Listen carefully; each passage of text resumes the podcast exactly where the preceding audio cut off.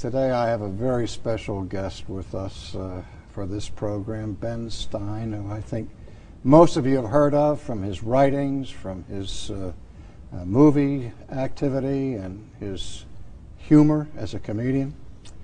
But he has a new passion to which he has devoted himself in recent times, and that's the issue of intelligent design. And before we get into this conversation, Ben, I just want to remind our listeners of a phenomenon that took place a few years ago in America that shocked everybody in the literary world and certainly in the academic world when this Cornell professor, Allan Bloom, wrote a book that rose to number one on the best-selling list called The Closing of the American Mind. I'm sure you're familiar with it. I'm very familiar with it. I think it And of course, the of thesis of that book was that in higher education in this country, there was a systematic closing of any inquiry for ultimate truth.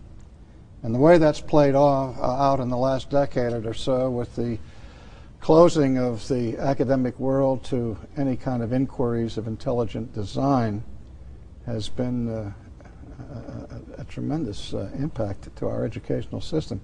And you have produced a film. And the title of that film is Expelled. Is that right? Expelled, no intelligence allowed. No intelligence. I didn't produce it. I, I am the narrator and host. It was produced by a very, very smart fellow named Walt Ruloff and two other very smart fellows. But I, I am the, the I'm the only well-known on-screen talent talent in it. talent in quotation marks.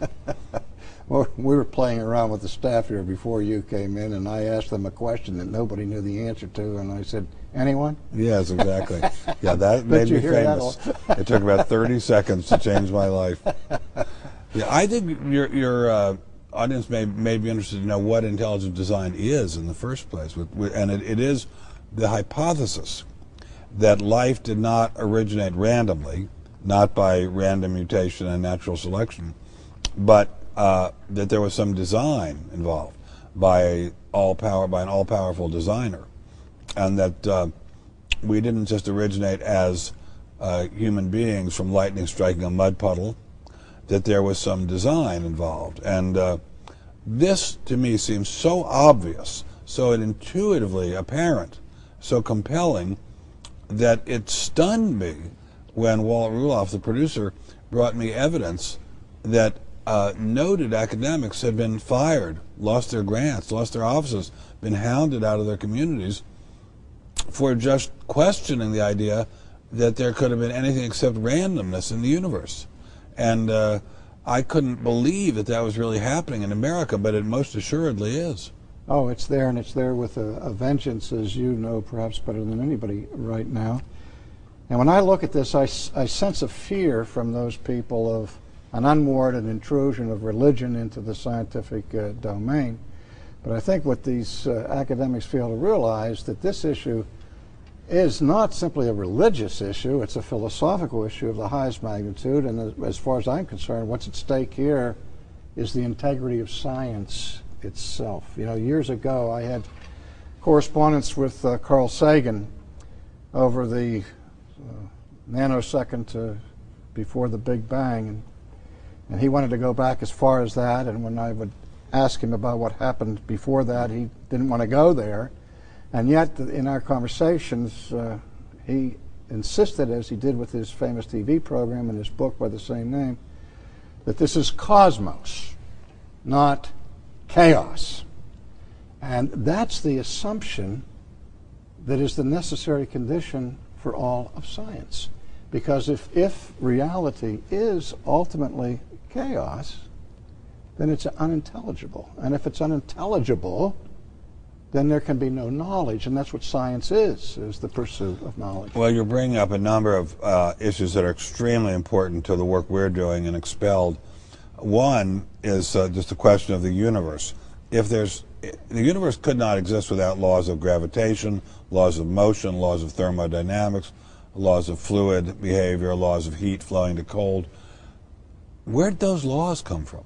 Did those? I mean, we don't just have chaos. We have an extremely precise set of laws that govern the operation of the universe and make life and make even inanimate uh, existence possible.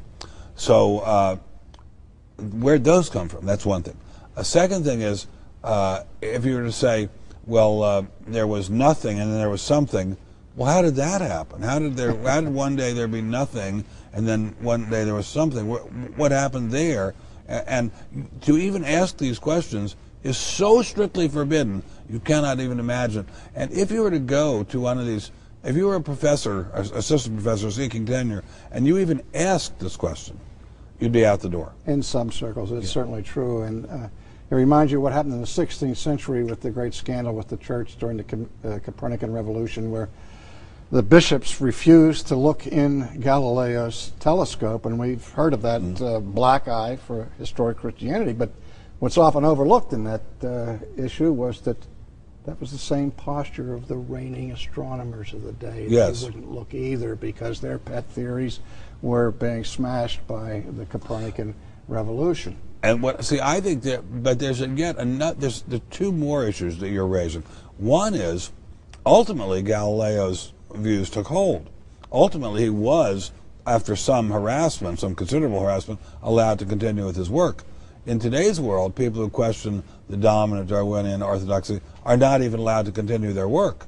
If they want to continue their work, they've got to get out of Dodge and go to a new place and, and do their work there. Second thing, though, is there was no constitution in the days of Galileo or Copernicus. Right. We have a constitution guaranteeing freedom of speech. We have a constitution guaranteeing no established religion. If there's freedom of speech, that implies freedom of, of inquiry. Why can't we have freedom of inquiry? That's a very troublesome question. Second thing is, we do not want to have an established church in this country. I think we all agree that we don't want to have Presbyterian church or the Jewish church or the Muslim church as the established church.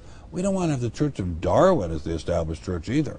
We don't want to have the Church of Darwin saying you cannot do anything that contradicts any in- inference by any neo-Darwinian. And yet that's the church that is dominant in America's colleges and universities. That's frightening. Well, you know, uh, Ben, every scientist has some kind of epistemology, some kind of theory of knowledge, and most of them are reluctant to examine those foundational premises that they use to come to their particular theories. And uh, I remember when I was a, a young student, one of the most important formative books I read was The Metaphysical Foundations of Modern Science. That is, what were the philosophical assumptions that the scientist has to have when he goes into his laboratory? And at the time of the Enlightenment, a whole new way of dealing with things came out called the analytical method, which simply stated was that the task of the scientist is to seek the logic of the facts.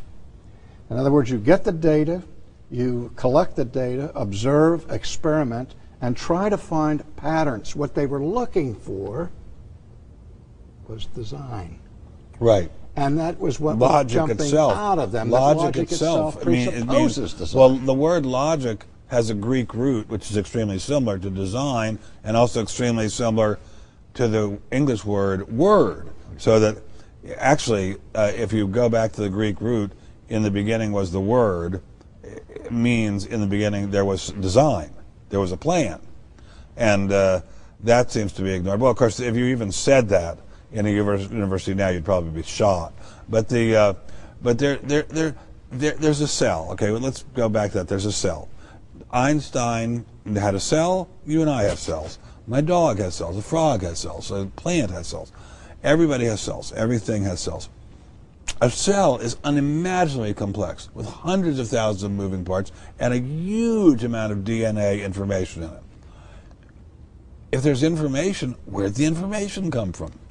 I mean, I'm not saying I know where the information came from. I mean, I didn't see God put the information there, but if it's there, did it come from lightning striking a mud puddle? Did it come from some random chance of one organic matter meeting another organic matter? Is that is that how, or inorganic matter? Is that how the most complex system in the whole world, the system of life itself, came about? That's asking us to believe a lot.